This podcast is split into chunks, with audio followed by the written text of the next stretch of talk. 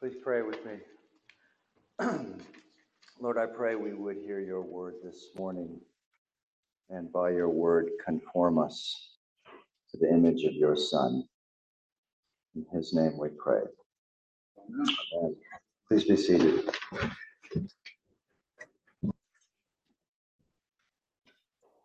Our theme this morning is forgiveness, a huge topic involving a wide diversity of issues, but I will focus my comments to our particular lectionary readings.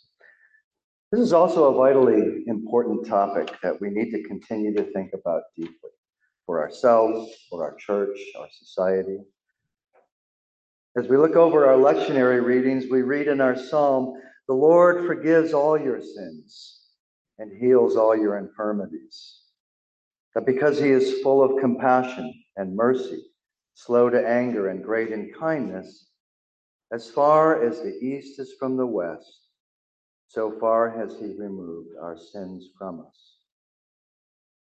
In the wonderful passage from the end of Genesis, we read the account of Joseph forgiving his brothers for the crime they committed against him, not only forgiving them, but also restoring their relationship.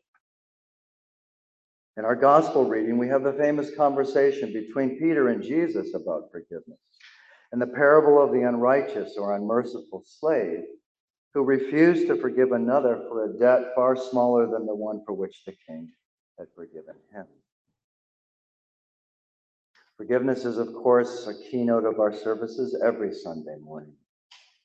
In our creed, we confirm that the crucifixion of Jesus and our baptism into him guarantees the forgiveness of our sins.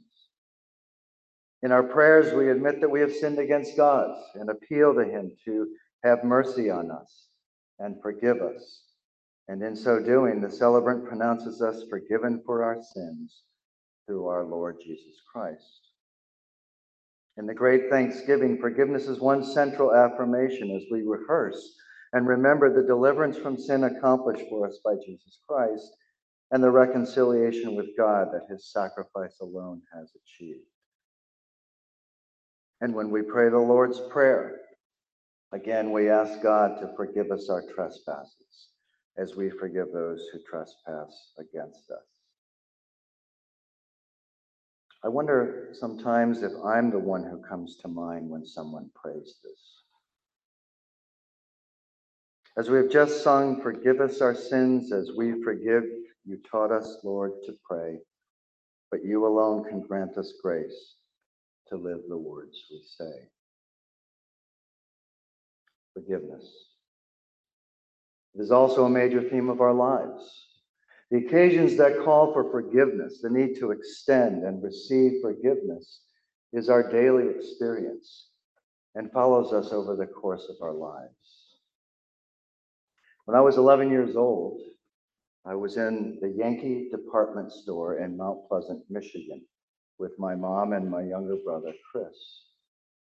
I wanted to replace a missing piece from a toy car, but I didn't want to pay for a new one just to get that one part. So when I found the model I wanted, I shoved it down my pants and made my way to the exit. And just as I was about to leave the store, I felt a hand on my shoulder. I turned and found myself face to face with a security guard who simply said, Hand it over.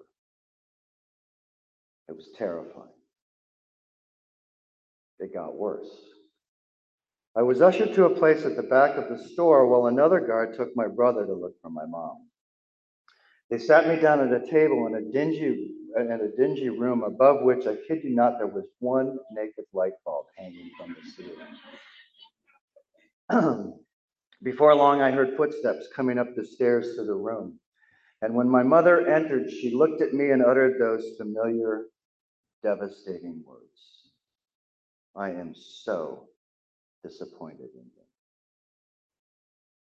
Now, by age 11, I had already done plenty of evil things. I don't exaggerate. And actions for which my parents needed to discipline me. But that was the first time I had been confronted so keenly with the consequence of really breaking my parents' trust. What followed were days and weeks of guilt and shame as the fallout from my actions solidified my role as the dark sheep of the family. Unfortunately for me, though sort of in a perverse way, my other four brothers would do plenty to overcome that deficit, and eventually we would all be on equal footing. But those words, I am so disappointed in you, would never stop haunting me. Forgiveness pervades our lives as much as it does our liturgy. There is no greater theme in our faith because there is no greater need we feel in light of our careers with sin.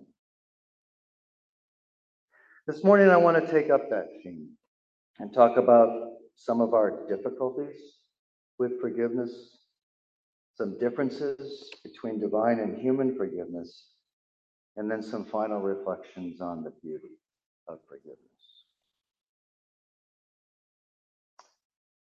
It's hard to forgive. It's painful because it comes from pain.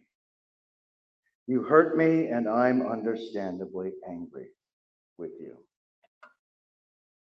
I also find it difficult to forgive and especially to ask for forgiveness because I'm prideful. And I just need to admit that.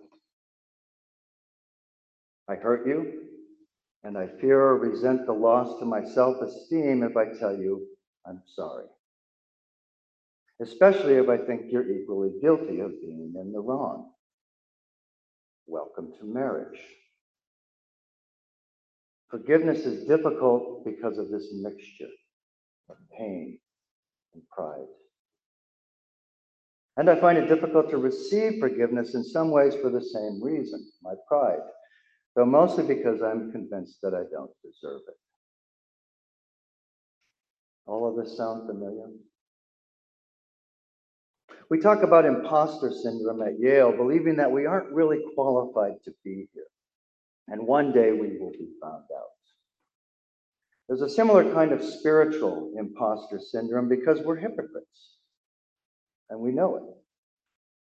And we believe that if people knew what we were what we're really like, the things we do and think and feel would so repulse them that they would want nothing to do with us.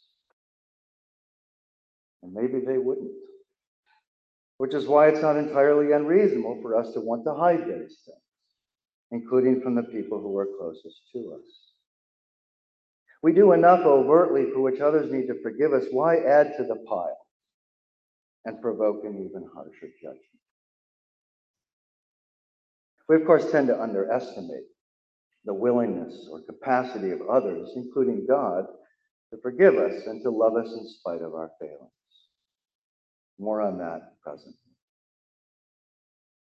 In addition to the very personal reasons that make giving and receiving forgiveness difficult, we may also misunderstand what, what forgiveness is, as well as what it does and does not achieve.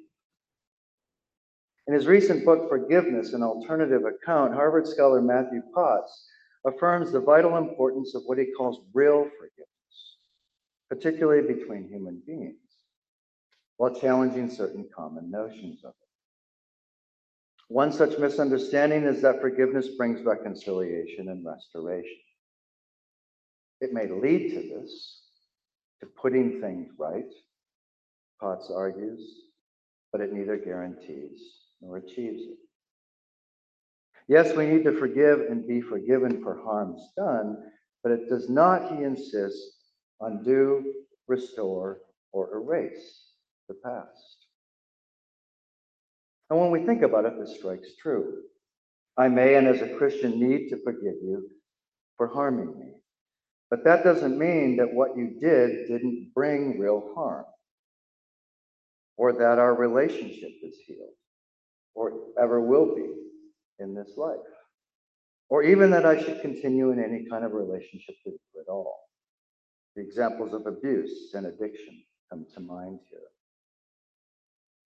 Potson adds that forgiveness also cannot compensate for the hurt, injustice, destruction committed. And yet neither can retaliation in whatever form. What in Potts' account accompanies real forgiveness in light of the pain and anger we both cause or feel is grief. Grief, rather than retaliation, should be the outcome or partner of our anger, he writes. And so he concludes forgiveness is a form of admitting and mourning both what we cannot do and what we cannot undo, and then doing what we can in deep grief and penitence for what we have done. There's always loss where forgiveness is concerned. And the sadness we feel for what has been lost or taken or destroyed remains with us. This is also why, in many cases, we have to continue to forgive someone. Not for sake of the one who hurts us, but at least for the sake of our own spiritual welfare. As Martin Luther King, who knew well the stakes and the burden that forgiveness bears, once said, we must develop and maintain the capacity to forgive.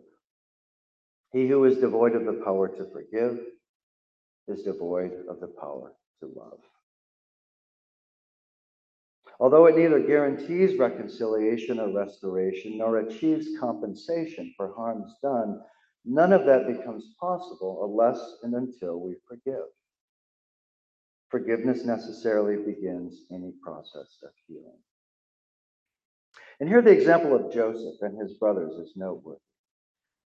Joseph may have told his brothers that what they did to him, binding him and letting him be carried off by slave traders, fabricating his death and lying to their father, was just too painful and sent them away.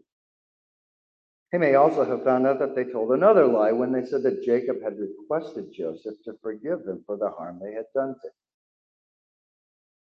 These guys were incorrigible. And we're only sorry that they were, and we're only sorry that they were in such dire straits and wanted to avoid both the consequences of their crime and their imminent demise because of the famine. Although he messes with them by concocting his own ruse to terrify them, giving them sort of a taste of their own medicine, Joseph does more than forgive. He restores their relationship and cares for them. What changed for Joseph was his perception. He had no illusions about his brother's character or the severity of what they had done to him. But he saw a bigger picture, saw the providence of God, not only towards himself, but towards God's people and all that he suffered. Ironically, what they did to Joseph is what made it possible for them to be saved from the famine. Such is the mysterious goodness of God. From this episode, we might think of it this way Restoration, or to use another word, redemption, completes the process that forgiveness necessarily begins. All of this, again, has particular relevance to forgiveness between human beings. But what of God's forgiveness for us, of us? For all of its difficulties, in what ways is it the same and in what ways different? I'm not going to explore various theories of the atonement here or the complexities of what exactly was accomplished by Jesus' sacrifice as the Lamb of God who takes away the sins of the world, especially from God's perspective. I want to focus mainly on the effects of being forgiven by God through what Jesus alone did for us and its implications for our relationship with God and with others. One obvious difference between our forgiveness of each other and God's forgiveness of us is that we are all on a level playing field. When I forgive another person or they forgive me, it's one sinner forgiving another sinner. Now, in saying so, I no way want to suggest that the things we do to each other are equal. Committing atrocities against other human beings is hardly the same thing as backing into their car. I only want to recognize that all of us are guilty of evil, whereas God is entirely righteous. God is also the one to whom we are ultimately accountable. And so, another striking difference, which Catherine Green McBride reminded me of this week, is that we can forgive people, but only God can forgive sins. I can declare or confirm the forgiveness of sins by God, whether my own or another's, which is what the priest does in our liturgy. But I cannot remove the judgment for your sin. This is why when Jesus declared to the paralytic and to others, Your sins are forgiven, many of the bystanders were scandalized and accused him of blasphemy. So when we again read in Psalm 103 that the Lord has removed our sins from us as far as the east is from the west, he exercises his mercy in a way that he alone has the privilege to do. The psalm assures us assures those who rely upon the mercy of God that God will not hold them to account for those sins. To remove them from us is to declare us not guilty. Of course, we may even be ignorant of our sin or fail to appreciate the gravity of it. This is why we take comfort from Jesus' prayer on the cross Forgive them, Father, for they know not what they do. But God does know. As David admonishes his son Solomon, the Lord searches every heart and understands every desire and every thought. So when God separates us from the sin that has separated us from him, obviously this is not because God has forgotten, but because he chooses not to hold our sins against us. So that it is as if they did not exist in the only way that matters in his eyes. Forgiveness always carries judgment with it and then carries it away. With God's forgiveness, that carrying away is further and more final than any human forgiveness could ever accomplish. As I mentioned before, I find this difficult to accept. I sin, I feel guilty for it. I sin again in the same way. And I find myself at times wallowing in guilt and shame. This is why I find it difficult to pray in our confession of sin. I am truly sorry and humbly repent. Am I truly sorry? And if indeed I indeed humbly repent, that is, turn away, why am I confessing the same litany of sins as I did the previous? I find this troubling. I'm not suggesting we change the words of the lectionary, but I struggle with it. But this also points to another remarkable difference between human and divine forgiveness. Now, I may forgive someone without their being truly sorry for what they did, let alone admitting that they were wrong. I forgive them because I have been forgiven everything by God.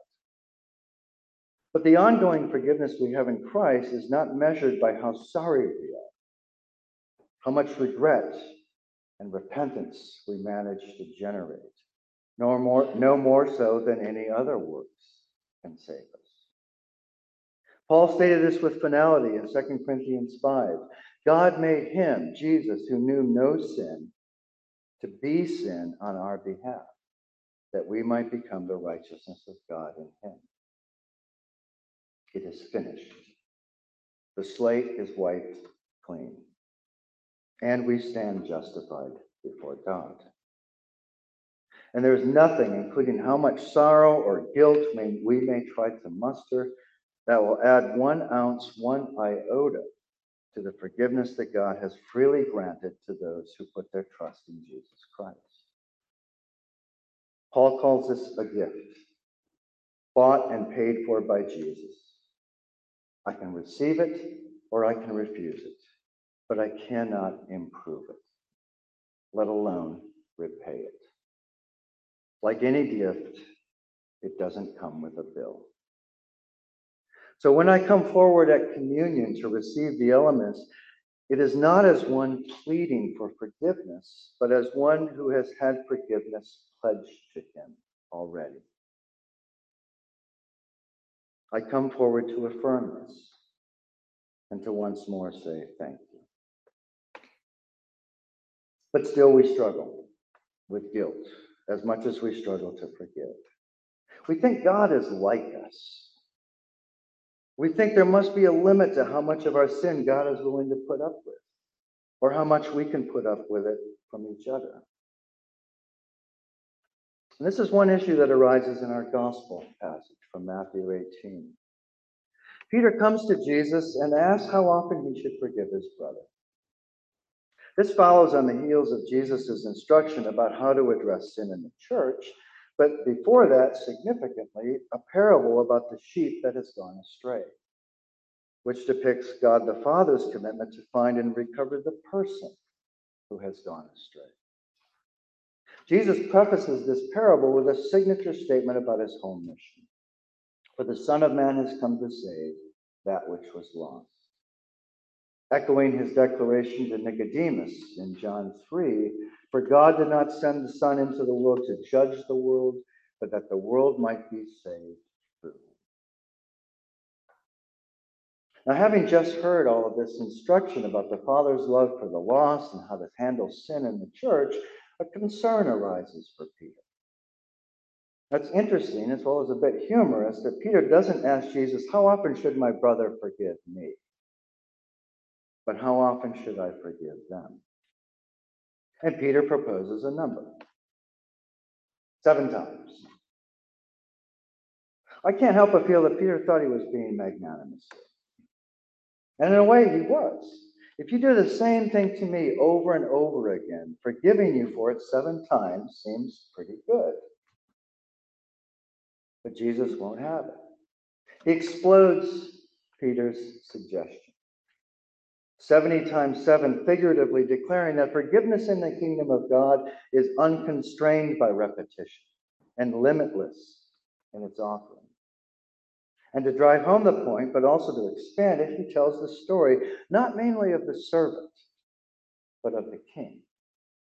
What the king does first in forgiving his slave, the massive debt that the man owed him, and then punishing that slave for refusing to do the same with his fellow slave who owed him far less. We tend to read this parable as mainly a warning about not forgiving others, which it is since we also, like the slave, have been forgiven far more in the eyes of God than the wrongs we have suffered from others. But this ignores the larger context of mercy. Jesus is not laying down a requirement for our being forgiven, but expanding our comprehension of what it means. There are two erroneous ways of thinking about forgiveness, especially pertaining to God's forgiveness, that Jesus clears up in this passage. The first is that it is limited rather than limitless. The second error from this parable is that forgiveness is merely transactional rather than transformation. This servant's motive, not unlike the motive of Joseph's brothers, is simply to get off the hook, to be relieved of the debt, or to escape the consequences for his actions. But that is not what motivates the king. The king's motive, we read, is compassion. Moreover, he doesn't fulfill the servant's request to be patient with him until the debt can be repaid. There's no bargain struck. He forgives the entire debt, which the servant did not ask for. When the servant then refuses to show the same mercy to his fellow slave, mercy itself has been renounced by him. He has repudiated the very premise of the kingdom's view of forgiveness established by the compassionate king, the rule of mercy, not law. To reject that in one's dealings with others is to reject the mercy you have been shown. How can your pardon reach and bless the unforgiving heart? We just sang. I think this is what Jesus is driving at when he concludes from his parable that my heavenly Father will also do the same to you. That is, like the king holding you accountable for repaying your entire debt, if each of you does not forgive his brother from the heart. A transactional view of this would be that Jesus recenters forgiveness in what we deserve, what we earn, in a sort of tit for tat economy. But that would undermine everything he has stressed about mercy and the infinite scale of God's forgiveness of us. A transformational view recognizes that Jesus' warning here is dire, but rather than centering forgiveness in our conduct, he centers it in our condition. To be someone who is forgiven for more than one particular debt, but for all debts, for every sin I have committed, means becoming a forgiver of others. I have not truly understood God's forgiveness at all until this outlook and the actions that follow from it have become a way of life for me. And in that light, I turn lastly to offer some final comments about the beauty of forgiveness. A transformational view of forgiveness calls to mind another encounter that we find in Luke 7 with the prostitute who interrupts Jesus' meal with the Pharisee Simon. Recall that she falls at Jesus' feet and washes them with her hair as she anoints them with perfume. Simon is, of course, scandalized by this, to which Jesus responds with another parable about debtors and the forgiveness of debt. Having told that story and how the debtor who has been forgiven more loves more, Jesus then turns to the woman says of her acts of kindness and affection for him, her sins, which are many, have been forgiven, for she loved much. But he who is forgiven little loves little. As I said earlier, forgiveness always carries judgment with it, but then carries it away. The fruit of this, as with its motivation, is love. Constrained by wrong, forgiveness burrs the possibility of a love that can put things right. A love that is transformative. With God, that matter is settled for us in Christ. As we will sing during communion, my past embraced, my sins forgiven, I'm blameless in your sight, my history rewritten. Is there anything for which God has forgiven you, which is everything, that you find it difficult to forgive yourself? I know how challenging this is, as I've shared. But 70 times 7 applies to us also. As far as the east is from the west. In our relationships with one another, forgiveness becomes integral to our daily existence within the church and within the world. Even though it doesn't of itself promise full restoration between us, when we say to one another, as Ellendale encouraged us to express in her sermon last week, I was wrong. I'm sorry.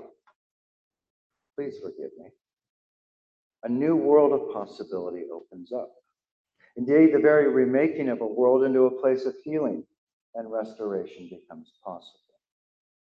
If restoration follows, it necessarily flows from forgiveness. C.S. Lewis once wrote We all agree that forgiveness is a beautiful idea until we have to practice it. As we turn to our prayers, is there anyone you have not forgiven or find it difficult to forgive or from whom you need forgiveness? To speak of the beauty of forgiveness then recognizes something far more vital, far more powerful than your sentiment. Forgiveness is glorious, all pervasive, abiding as one great cause and aim in all of our interpersonal relationships and indeed in the welfare of whole societies and nations. Indeed, as we observed through, throughout Scripture and sang last week in our Taizé service, God is forgiveness. Forgiveness is also as intimate in scope as it is magnificent in scale. And here also we see its beauty. Mark Twain once said, Forgiveness is the fragrance fragrance that the violet sheds on the heel that has crushed it. Forgiveness turns what is ugly and hurtful towards something lovely because of its promise of love. There's nothing that touches us more deeply or more daily. To adapt the Apostle John's words, we love because God first loved us, we forgive because God first forgave us. Amen.